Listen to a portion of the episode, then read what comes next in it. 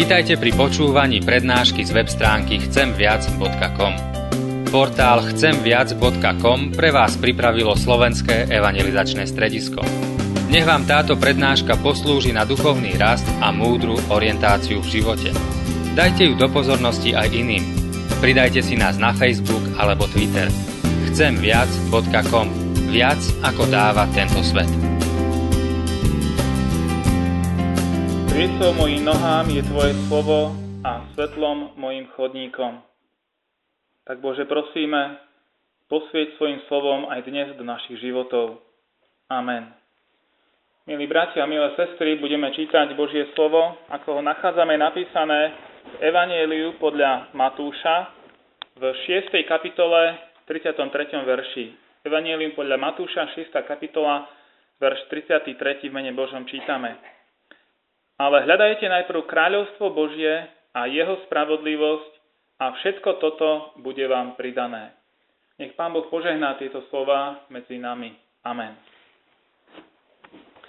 Milí bratia, milé sestry, skrze vieru v Pána Ježiša, isté slova tohto evaníliového textu nie sú mnohým vám neznáme. Zrejme, kto chodí dlhšie do kostola, hoci možno aj niecelkom pravidelne, tak nejakým spôsobom sa už s týmito slovami pána Ježiša stretol. Keď pozerám, že kto všetko tu dnes ste a nie každého pomene poznám, musím priznať, tak si uvedomujem, že sme tu taká pestrá e, vzorka ľudí, alebo také pestré zloženie ľudí. Niektorí domáci viery, niektorí aj hostia, niektorí možno návštevníci.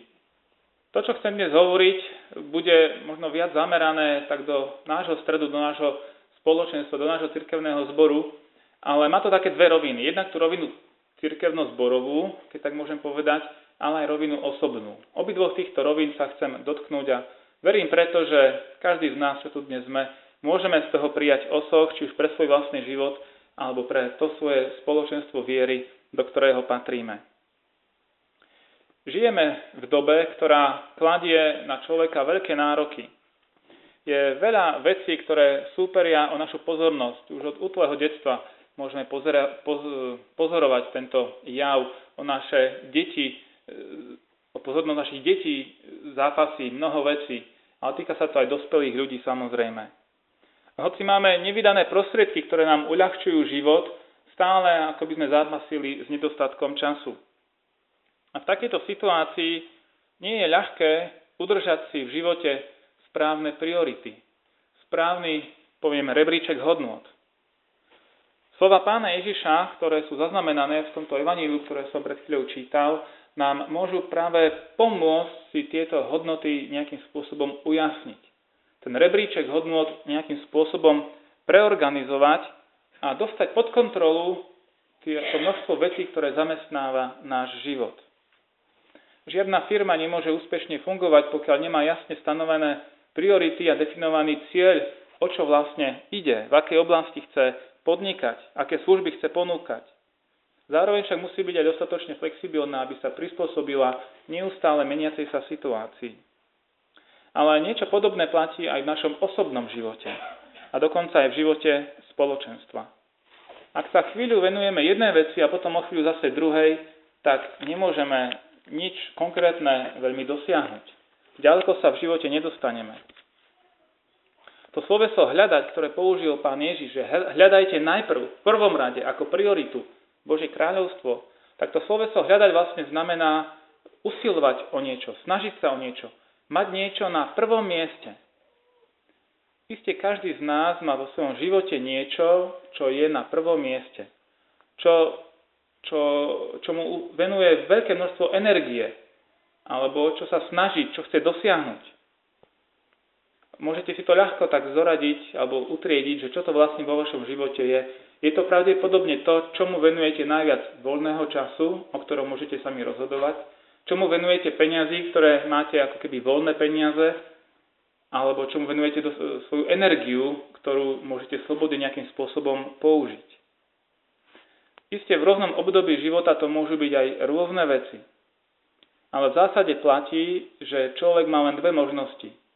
Buď na prvé miesto vo svojom živote kladie to Božie, alebo to ľudské, to svoje.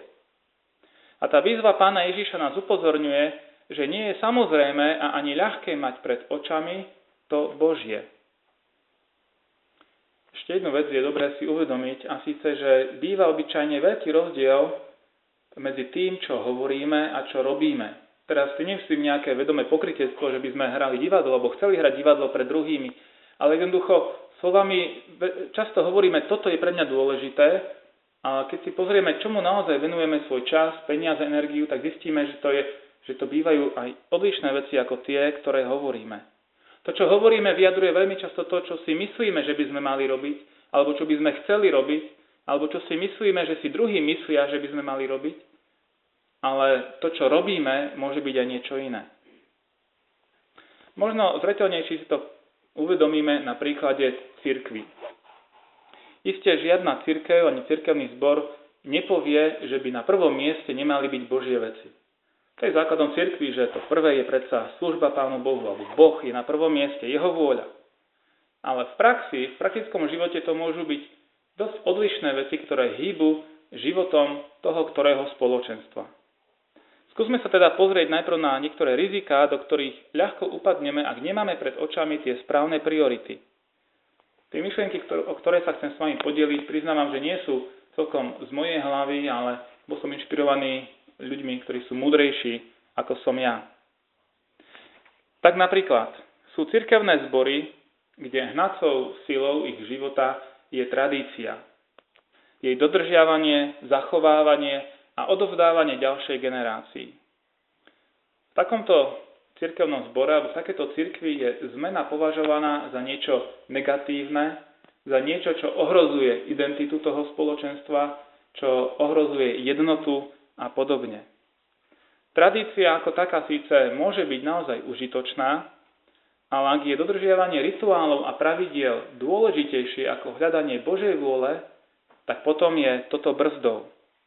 Potom takéto spoločenstvo ide do slepej uličky, keď nehľadá na prvom mieste to, čo chce Boh, ale na prvom mieste sú pravidlá, nemenosť formy bohoslúžieb a podobne.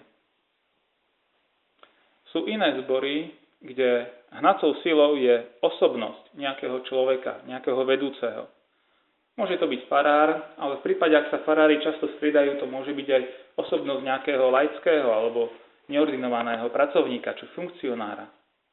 Isté je dobré mať v zbore osobnosti, ktoré dokážu druhých inšpirovať, potiahnuť ostatných dobrým smerom.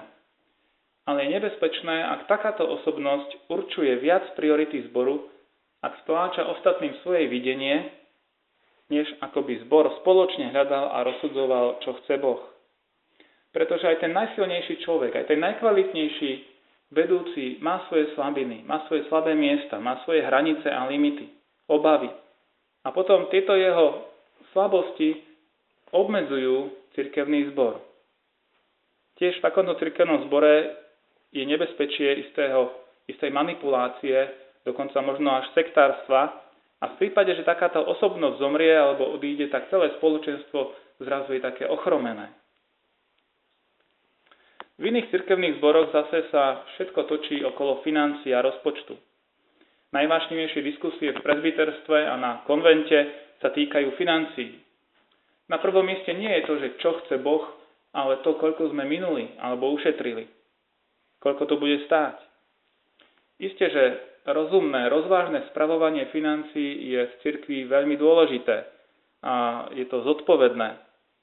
Ale cirkev tu nie je preto, aby majetok zhromažďovala, ale aby ho používala na naplňanie Božích cieľov službe Bohu. A tak pri výročnom konvente by nemalo byť prvou otázkou, ako sme hospodárili, ale nakoľko sme splnili Božiu vôľu. Ďalším veľkým nebezpečenstvom pre cirkev je, keď sa tým určujúcim stanú zborové aktivity. Počnúc detskou besiedkou a končiac s pevokolom. Isté aktivity a stretnutia pre všetky možné generácie a záujmové skupiny sú takým dobrým prejavom života zboru. Ale tieto aktivity nemôžu byť cieľom samé o sebe.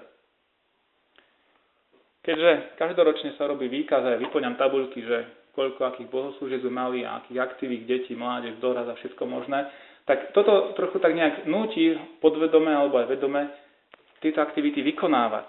udržiavať ich. Dokonca je tu taký nejaký tlak možno pridávať ďalšie ďalšie aktivity, aby sme mohli ukázať, že tento rok sme o niečo lepšie ako ten minulý. Ale časom sa môže stať, že tieto aktivity prestanú plniť svoju funkciu, že, že stratia zmysel. A vtedy treba prehodnotiť a prípadne aj zrušiť tieto aktivity. Na prvom mieste má byť plnenie Božej vôle a nie vyplňanie štatistických výkazov. To, čo môže určovať život zboru, môže byť aj kostol, budova, budovy. Winston Churchill vás povedal, my formujeme naše budovy, ale potom oni formujú nás. Isté mať peknú budov, budovu je aj vecou istej prestíže a preto sa stáva, že niekedy cirkevné zbory investujú viac, ako si môžu dovoliť do krásnej budovy. Ale nielen výstavba, ale aj prevádzka takýchto budov sa potom môže stať najväčšou položkou rozpočtu. A nielen najväčšou, ale aj zaťažujúcou.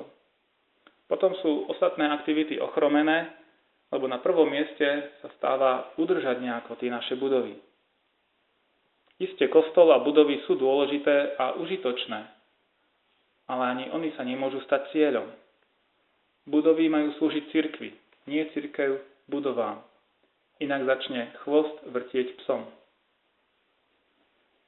V dnešnej dobe, keď máme slobodu na rozdiel od, toho, od tej minulej doby, ktorú si niektorí ešte pamätáme, tak je veľkým pokúšením pre církev naplniť kalendár rôznymi akciami. V minulosti to nebolo možné. A dnes máme slobodu, tak poďme niečo robiť. Každý deň sa niečo musí diať. Akoby z božnosti sa stalo zúčastňovanie sa rôznych cirkevných akcií.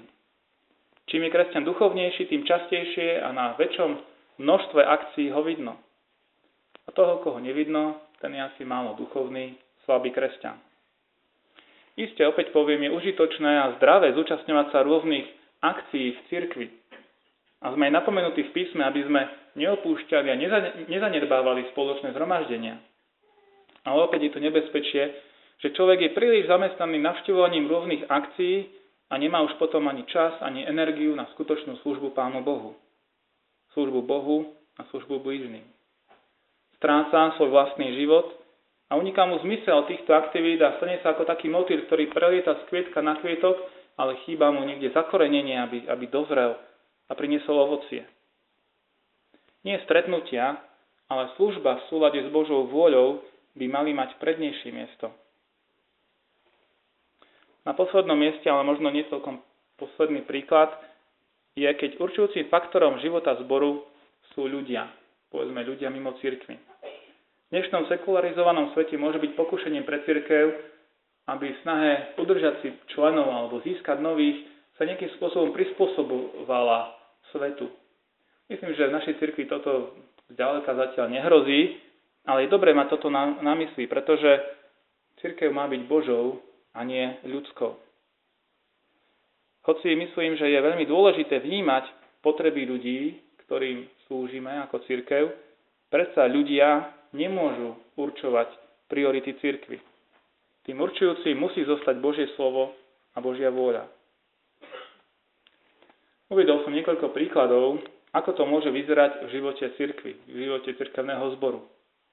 A iste by sme si mohli vyklásť otázku, že čo je tým určujúcim faktorom nášho spoločenstva, nášho cirkevného zboru. Môžete o tom rozmýšľať, budem rád. Ale úzko to súvisí s tou otázkou, že čo je určujúci faktorom nášho života ako jednotlivcov. Pretože my jednotlivci spoločne vytvárame nejakú tú klímu, tú atmosféru, tie priority spoločenstva. Teda chcem túto otázku posunúť teraz do roviny veľmi osobnej. Čo určuje tvoj život? Je to tradícia? Snaha o to, aby sa veci nemenili, aby zostali bezpečné také, ako bolo pred 100 rokmi, tak i teraz, i na veky vekov? Alebo tým určujúcim je pre teba osobnosť vodcu. Vodcu, ktorého nasleduješ, ktorého obdivuješ, za ktorým chceš ísť. Alebo sú to financie. To, koľko minieme a ako ich minieme. Alebo je tým určujúcim, aké aktivity ponúka cirkevný zbor. Alebo sú to budovy, ktoré máme alebo nemáme, alebo je to zúčastňovanie sa rôznych akcií? Či je dôležitejšie to, čo si o tebe myslia druhí ľudia? potrebujeme nielen prehodnocovať svoj život, ale na prvé miesto klásť tie Božie priority. Pán Ježiš nás vyzval, aby sme hľadali v prvom rade Božie kráľovstvo a jeho spravodlivosť a o naplnenie všetkých ostatných potrieb sa Boh postará. Všetko ostatné vám bude pridané, povedal pán Ježiš. A tieto jeho slova sú súčasne napomenutím, ale aj zasľúbením. Teraz možno čakáte, aby sa patril, aby som povedal teda, ako to má byť. Ale ja tu nemám dnes odpoveď, hotovú odpoveď, čo je tým Božím pre nás dnes, tu. Jednak už pozrieť na hodinke, sa naplňa čas mojej kázne, mal by som končiť, ale pravdou je aj, že nemám tú odpoveď nejak ucelenú ešte. A chcel by som, aby sme túto odpoveď zadali nejakým spôsobom každý z nás. Pretože je to niečo, čo musí začať každý sám od seba si položiť tú otázku, čo hľadám na prvom mieste vo svojom živote. To Božie alebo to ľudské. Ak Pán Boh dovolí, tak rád budem v tejto téme pokračovať aj v budúcnosti a pokúsim sa priniesť isté inšpirácie či myšlienky, ako by toto hľadanie Božej vôle malo znamenať, vyzerať. Ale nečakajte na to, čo povie farár, alebo ten, alebo onen. Hľadať Božiu vôľu pre seba, pre svoju rodinu, verím, že aj pre cirkevný zbor, že toto je zodpovednosťou každého jedného z nás. Vám Pán požehná v tomto hľadaní.